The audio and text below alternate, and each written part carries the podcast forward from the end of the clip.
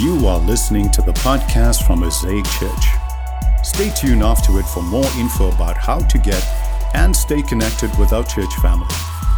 Now, let's dive into this week's message. Thank you, Barnabas. Uh, what a blessing. He blesses me with his friendship for sure. Amen to introverts called to do extroverted things. We have community group at our house tonight too, so that's awesome. Um, I actually love our community group. They're very kind and gentle with me.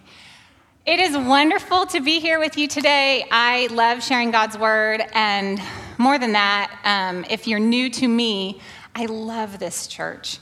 I adore this church. I've been here for a long, long, long time, since I was young and spry, and um, it's a blessing to be a part of this community. This series we're doing right now, Zoe, is a deep dive into the promise Jesus made in John 10:10 10, 10, to give us abundant life.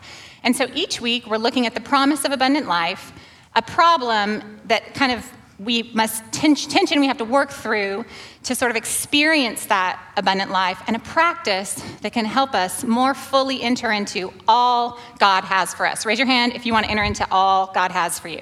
We're going to help you today. So, let's get started in the word. Our reader our scripture reading today is from Matthew 26, 36 through 46.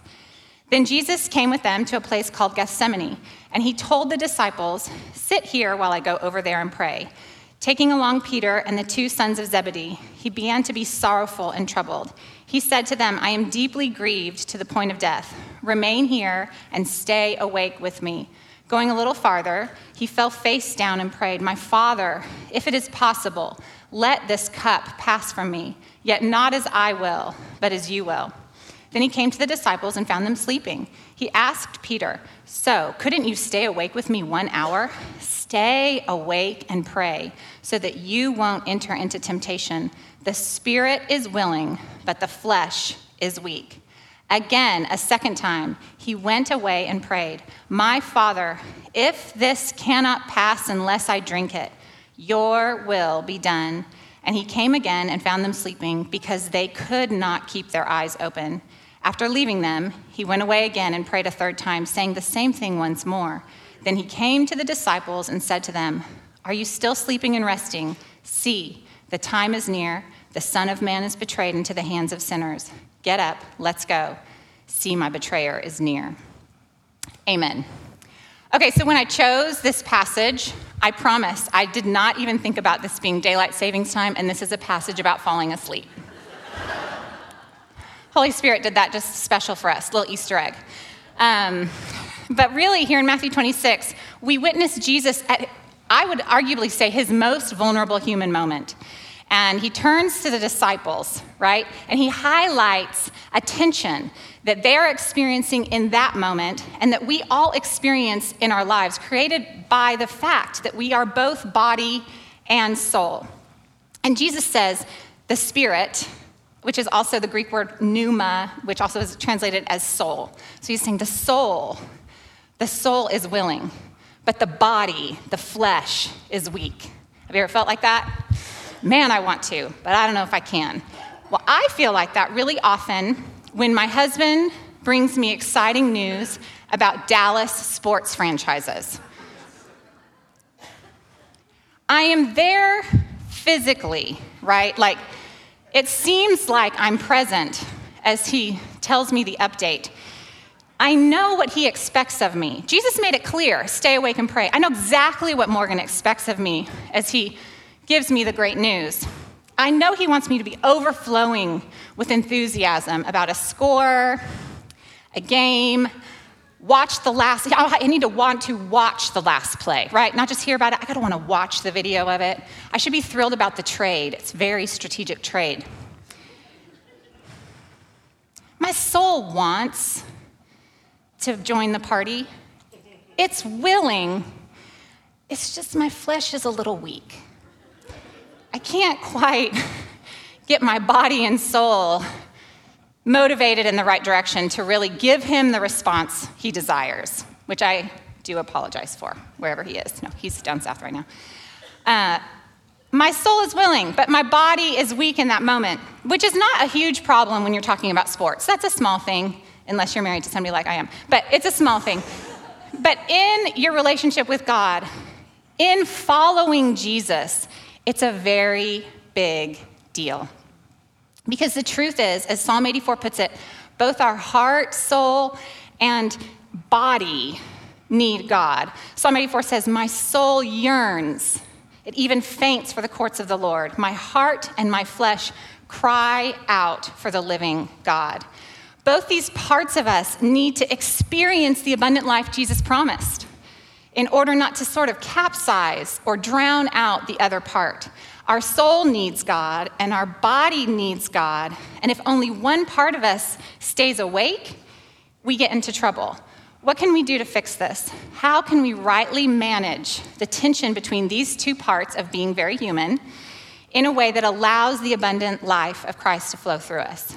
I want to try to answer that question in three parts. We're going to look at why we sleep, how we awaken, and why we awaken. Let's start with our sleepiness. Why, like the disciples, do our bodies and souls sometimes fall asleep even when we're in the middle of the most amazing things God is doing? Right? Like, this is a really amazing time in the story of the world and in God's story in the world. The Garden of Gethsemane is pretty much like real important, and they're just snoozing away. we fall asleep so easily. Why?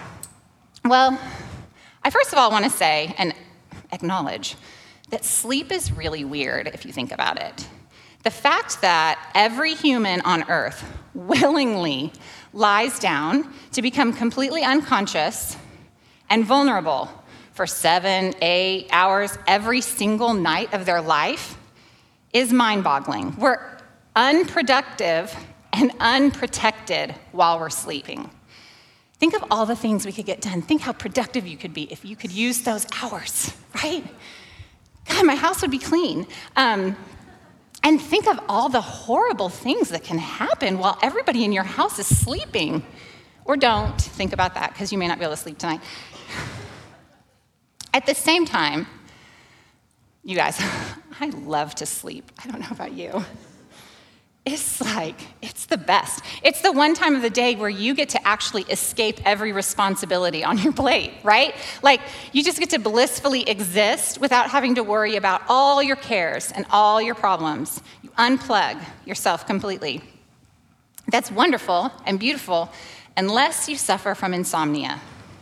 I don't know about you, but I had one season in my life where I was unable to sleep for many, many months. And all day long, as sort of bedtime was approaching, I would start to get anxious like, is it gonna be another night where I can't sleep? And am I gonna have to function tomorrow with no hours of sleep? Like, am I gonna be awake all night again? And I would get really, really anxious and worried. And after a few months, took me a while to talk to God about this. After a few months of not being able to sleep at all, spending my night sitting on the sofa, I finally started praying things like, Father God, Holy Spirit, baby Jesus, put me to sleep. You know, like really deep theological prayers. Um, have you ever prayed a prayer like that? You get real desperate when you're sleep deprived. But in that, once I finally stopped complaining and whining, God began to speak to me, and the Holy Spirit really started meeting me on that sofa. And I ended up really grateful for the time I had with God because what the Holy Spirit told me was listen, Carrie, your soul is asleep to what I'm trying to do in your life. I am aggravating you with sleeplessness to give you the opportunity to reconnect your heart with what I have for you. And so I began to discipline my body at night when I couldn't sleep. And I would spend time journaling, reading the word, time in worship, trying to enter my body, have my body carry my soul into the presence of the Lord in order to reconnect myself with what God wanted to do and heal and speak in my life. So it's Jesus said, "Stay awake and pray." Stay awake. That was my life that time. Stay awake and pray so that you will not fall into temptation. The soul is willing, but the body is weak. So I have a question for you today. How watchful are you over your body and your soul? I've found over the years that most people are a little more aware of what's going on in one or the other. We seem predisposed to hear the cries of our body for, for its need for God or the cries of our soul for its need to God. What does that look like? Well, some of us, we really are cued into our body's need and connection to God. This means we probably tend to assume that what we do with our bodies, if we eat better, build better boundaries around our time, and generally take better care of our physical body, we'll be more able to connect with God, right? And generally, it just makes us awesome. These people get so much done. Through our choices, our actions, and our general responsible Christian behavior. We really do a lot for God, and we're connected to God in a very real and tangible way. In a lot of ways, conservative churches have validated this way of connecting your life to God. It's personal responsibility focused, okay? And it really works well until an outside force somehow creates pain or suffering in your life. And that, that outside force is not something your body is strong enough to overcome on its own. And so suddenly you hear your soul, the willingness of your soul, like, put me in, coach, you know? And your soul's crying out, like, I can, I can do this. Let me do some of this work for you. And so you have to kind of quiet your body so you can hear your soul's ability to connect with God. Others of us are keener to the sound that our soul makes when it's crying out and yearning for God. We're full of longings and thoughts and deep ponderings about the spiritual world, what God is doing, the needs around us, the needs inside us. Compassion and curiosity, they drive us toward God as we seek spiritual knowledge and experiences that can satiate that deep yearning within us for God. This is all really good, except that sometimes we get so busy feeling and thinking all the things that we forget that obeying God in our bodies is part of how we honor Him in the world. Generally speaking, liberal churches get this really right. They support this way of navigating the spiritual life. When this happens, there's a focus on lamenting and meeting the needs in the world created by sin. But unfortunately, sometimes they can miss out on our need to be personally responsible for making sure sin in our own body has not come to take us down. We're not watchful or aware, and we fall into temptation. So, whether we're asleep to our body's need to be connected to God or our soul's yearning for God, we sleep because we're not remaining intentionally awake and aware as Jesus asked us to. So, how can we avoid being either too body conscious or too soul focused. What do our body and soul really need in order to experience the abundant life Jesus promised? More importantly, how can we wake ourselves up? So, I ran competitive track from the time I was eight until I was 20. Um, I was a runner, that's what I did. I ran for fun. I ran to win medals. I ran at recess to show all the boys that I could beat them, and I could. I was fast, I liked running. And I could have played volleyball or run track in college, but I chose track because I was a runner. Now, please hear the emphasis on the word was, because I don't run anymore. Something's chasing me, right, if I'm running. When my college track career ended, at the University of Houston, I was going to transfer to UCLA, and I had a few months in Houston when I was not competing or practicing with the team. But I still practiced running on my own. I was so used to the practice, the discipline, that I just kept running. In those last hot, humid months in Houston, Lord help us, I ran three to four miles every day on the bayou in the third ward. Just belted it out, you know? I didn't even think about it. It was just what I did, it's part of my life. Well, when I got to cool, breezy Southern California, I realized that that torturous running in Houston had awoken something in me. And I would set out on three mile runs, and I would feel so good. I would just keep going right? Like I was Forrest Gump, I just didn't stop. I would run six, seven, eight miles like it was nothing. And I, lo- I loved running during that time of my life more than I had ever run, loved it in the previous 12 years. It was like this new vitality coursing through my body. I enjoyed it. My body felt so strong. My spirit was very willing. I was just like, yes, right? It was amazing. by disciplining my body on the outside in a less ideal environment, I created more life on the inside in a more comfortable environment. The physical reality of that lesson reveals what can keep us awake in body and soul in our need to connect with God, and that is spiritual practices. We need to practice. Okay? Spiritual practices are, in, just simply put, intentional ways we connect the temporal circumstances of our lives with the eternal truth of who God is. That's all you're doing in a spiritual practice. So, for example, prayer is us connecting our needs, our joys, our gratitude, all of that with God as our eternal source. Okay? Gathering as a community is really just us connecting our uh, temporal, secondary relationships with one another with our eternal spiritual relationship with God. That's all we're doing in those practices, is some way connecting our lives with God. Okay, but to be honest, even though every spiritual practice you ever do really uses your body and soul, right? They're both present for it. Not all of them are equally powerful in waking you up, okay? What kind of spiritual practices can wake us up? Because to be realistic, I guarantee you there are people in this room, don't raise your hand. You don't have to admit this. But you've been so comfortable during prayer or a church gathering that you have actually fallen asleep there, right?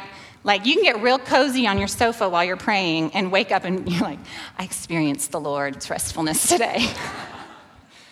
We would prefer you didn't experience it on Sunday mornings, but it's fine if you fall asleep, just wake up.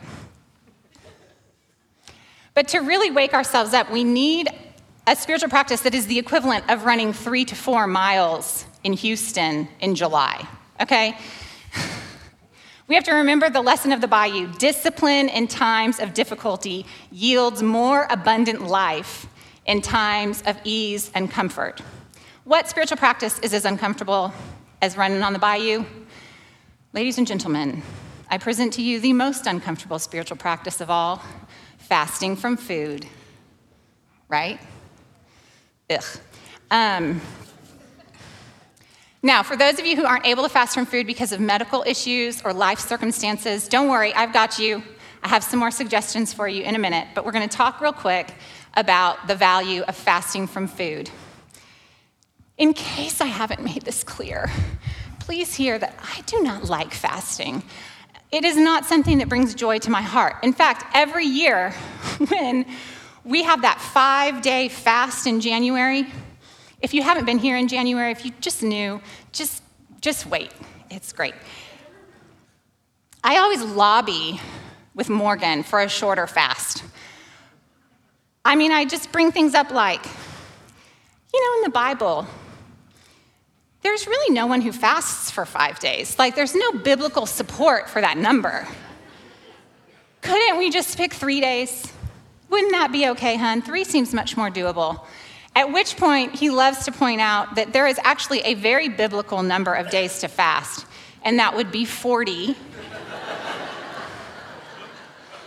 and asks me if I would prefer to do that, and I would not nor would I recommend it to you, nor would Morgan. Don't fast for 40 days from all food.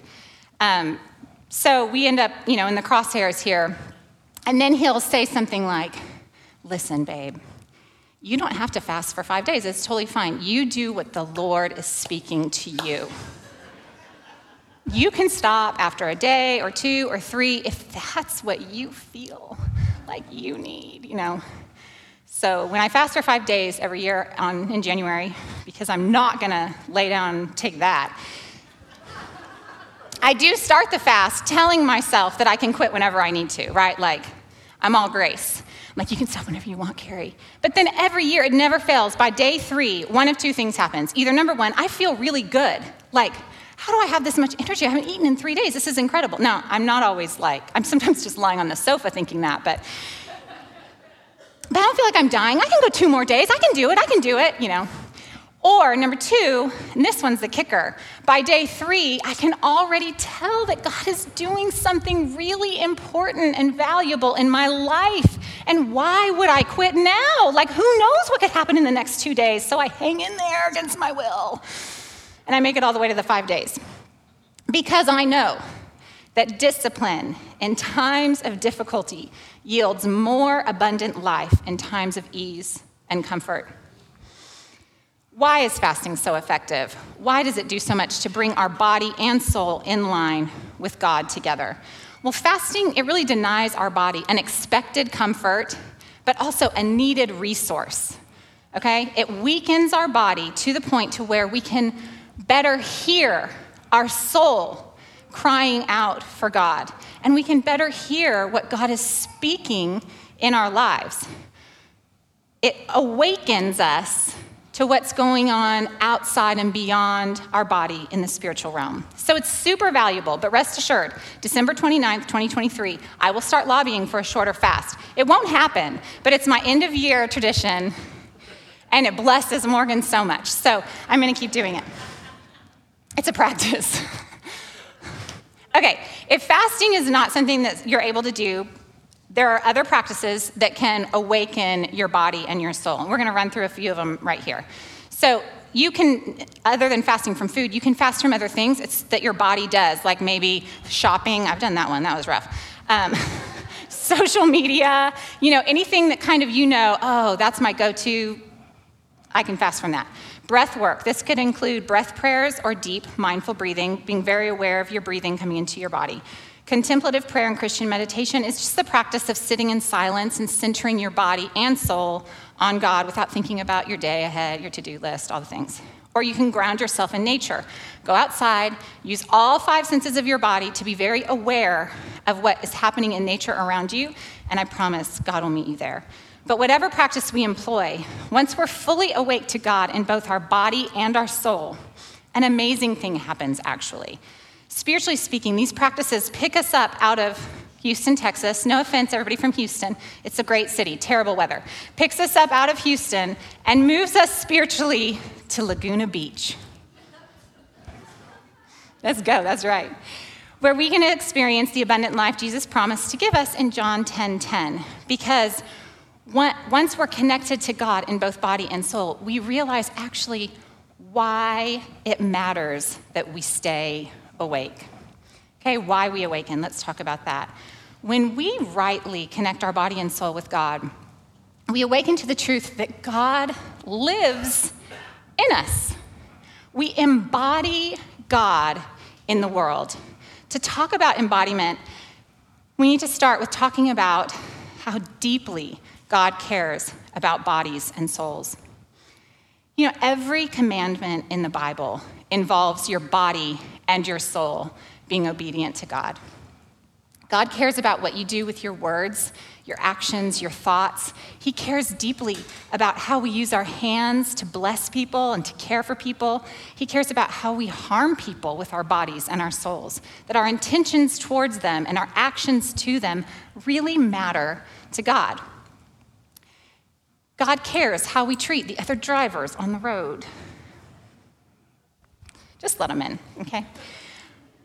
He cares how we treat the people flying signs at the intersections. He cares how you treat the kids in your neighborhood. He cares how we treat our coworkers and our family members and anybody else who's in our life. He cares about how we treat them. It's very important to God. Jesus even went so far as to say, however you treat all those people is how you've treated me. Apparently, whether humans are aware of God or not, whether or not we're aware of our bodies and our souls or not, God is very aware of us and how we use our body and soul to either bless or curse the world and the people around us. God is really into you. Really, really, really into you.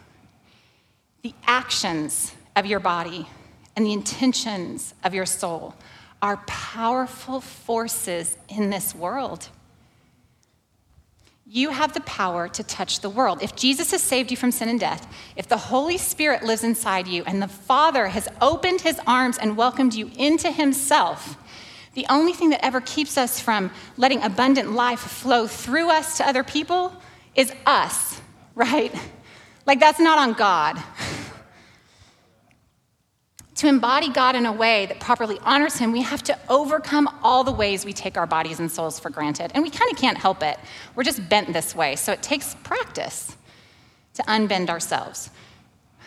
We really do abuse these bodies that God chose to live in, chose to love and die for. We abuse them when we curse how they look, when we regret how they've performed, when we use them to harm people with our words, our thoughts, and our actions, when we ignore what our body needs, we're taking the gift of a body for granted. And we abuse the souls that God regards as precious. When we drown out their, the yearning our soul is making, the cry of our soul for God, we drown it out, right? One more episode, one more hour of emails, one more glass of wine. You don't want to think about that deep thing, that, na- that nagging feeling in the back of your head telling you, you need God. No, I don't want to think about that right now. We can totally do better, though. I know we can. How do we do that? How do we do better with our bodies and souls? We have to remember, consciously be aware of what the gospel actually says about bodies and souls. John 1 1, amazingly, actually tells us that Jesus, who has existed for all eternity as the most powerful creative force ever, when he decided to come to save humanity from sin and darkness, he needed a body. He had to put on flesh, as John 1 1 says. Like God needed a body to save us. God, who is needless and powerful, put a body on to come get you and bring you home. That's incredible truth about a body. Eternal life is the gift God has given us, our souls, and Jesus' bodily death brought it about. It's still body and soul work, okay? John 3:16, let's look at some Bible verses. Says that whoever believes in Jesus will have eternal life. 2 Corinthians 4:16 says that even though our bodies are wasting away, amen, middle life, um, our inner souls and ourselves are being renewed day by day. Romans 6:23 says that eternal life is the free gift of God given us in Jesus. 2 Corinthians 5:17 says that you and I are completely new creations, never existed before until we met Jesus. We are new creations in Christ. That's amazing. But the gospel has a lot to say about bodies as well. When Jesus took on a body with all its vulnerabilities, was born through a woman's body, through pain and pushing, when he allowed his body to be crucified, and when he was resurrected into his eternal body, Jesus made a shocking, amazing, incredible statement about what a body is capable of. What does the gospel really say about a body? The gospel says that to have a body is to be capable of rescue. You have a body that's capable of rescue. You're capable of caring for the needy and vulnerable. You're capable of holding the hurting and weeping with those who mourn. But you know, you also need a body to dance at weddings, to enjoy a sunset, right? To cheer for your friends, to make a phone call and encourage somebody today. You've got to have a body to do all those things. If you have adopted a negative view of your body, either because cultural messages have told you you don't live up to some really false beauty standard, or if you've regretted that you're not as strong as you're supposed to be, or, or you can't work 85 hours a week like your boss wants you to, right? If you've experienced traumatic treatment of your body because of racism or sexism or ableism or ageism.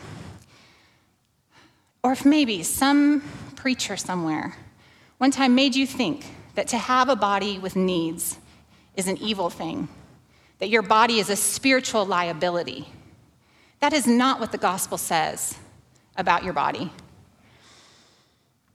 And the gospel has the power to undo and heal all of that. Because if you are in Christ, your body houses the most powerful, beautiful, needed, and hopeful God in the universe. Scriptures to back that up. John 14, 23, Jesus said, He and the Father abide or remain in us. Romans 8:10 says that Christ in you is the hope of glory. Ephesians 2:22 says that God dwells in people. 2 Timothy 1:14 says the Holy Spirit lives in us. 1 Corinthians 6:18 through 20 says that we should glorify God in our bodies because the Holy Spirit lives in us. Your body, if you hear nothing else about bodies today, I want you to hear this. Your body, just as it is today, at whatever capacity of energy, ability, strength, whatever point it's at today, your body is a precious part of God's plan to love and save people from sin and suffering. So much so, in fact, that Jesus put on a body to redeem your soul so that God could live in your body and continue to rescue people. Your body is capable of rescue. Let's never forget, Lord, may we never forget, that Jesus' body once ran a race through something much worse than Houston in July. Jesus knew that his discipline in a time of great difficulty would yield abundant life for you and for me in times of ease and comfort. When we make ourselves uncomfortable by fasting, regulating our breathing, sitting in silence, or taking a long walk in nature looking for God, the power of the gospel is released in our bodies in a mysterious way, and we become stronger and braver and more fit for the race set before us. And we're going to make it all the way to the end, you guys. My hope for all of us is that we would remain watchful and awake in our bodies and souls. I pray that this church, that Mosaic would be a people that God would look at one day and say, Because your souls were willing and because you strengthened your bodies in me, you glorified me in that city. You rescued people. That's the hope of the gospel about your body and your soul. Let me pray for you. Father, I come before you, Lord. We lift our bodies and souls up to you. God, in whatever ways we may be asleep to our great need for you, I pray, Lord, that you would awaken it today. Lord, I pray for anybody here who really needs God to touch their body, either physically or your view of your body. You need healing, emotional healing about how you regard your body, or you need physical healing in your body. If you need God to touch your body, I just pray you would lift your hands. I want to pray for you. Lord, I thank you for these bodies submitted to you, Lord. I pray that you would touch them, Jesus, that you would heal what's broken, that you would heal what's not right, Lord, that you would restore vitality and strength and endurance to these bodies, Lord. Strengthen them in you so that these precious people can stay awake to what you're doing in their lives. And anyone here who says your soul is just yearning for the Lord, you're just crying out for God to reach you in the deep parts of your heart and soul, just lift your hands. I want to pray for you. God, I thank you for these people. Lord, I thank you that you, you came for them. Jesus, you put on a body so that you could live within that body of theirs. God, I pray that you would give them a greater abundance of your life right now, Jesus. I pray you would fill them with hope. Lord, I pray for wisdom to grow. Lord, that the hope of glory in them would begin to shine its light and push back any dark thoughts or darkness that's come to try to overtake them. God, I thank you that greater are you in these people than anything that the world is throwing at them. Lord, I pray that you would release them into greater vitality and hope and strength today. And God, for all of us, we just ask you for more abundant life. Lord, let this series be the beginning of practices that can strengthen us for the road ahead. Lord, we do ask for the discipline for the right disciplines for each one of us. I pray you would give us strategic ways of connecting our bodies and souls with you, Lord, so that we can strengthen and grow in you, God, and show the world your great love for them. Father, help us love well, remind us in the moments of temptation to strengthen ourselves in you. Help us turn away, Lord. Help us not to fall asleep. God, let us be awake and aware to what you're doing in our midst. In Jesus' name, amen. Thanks for listening.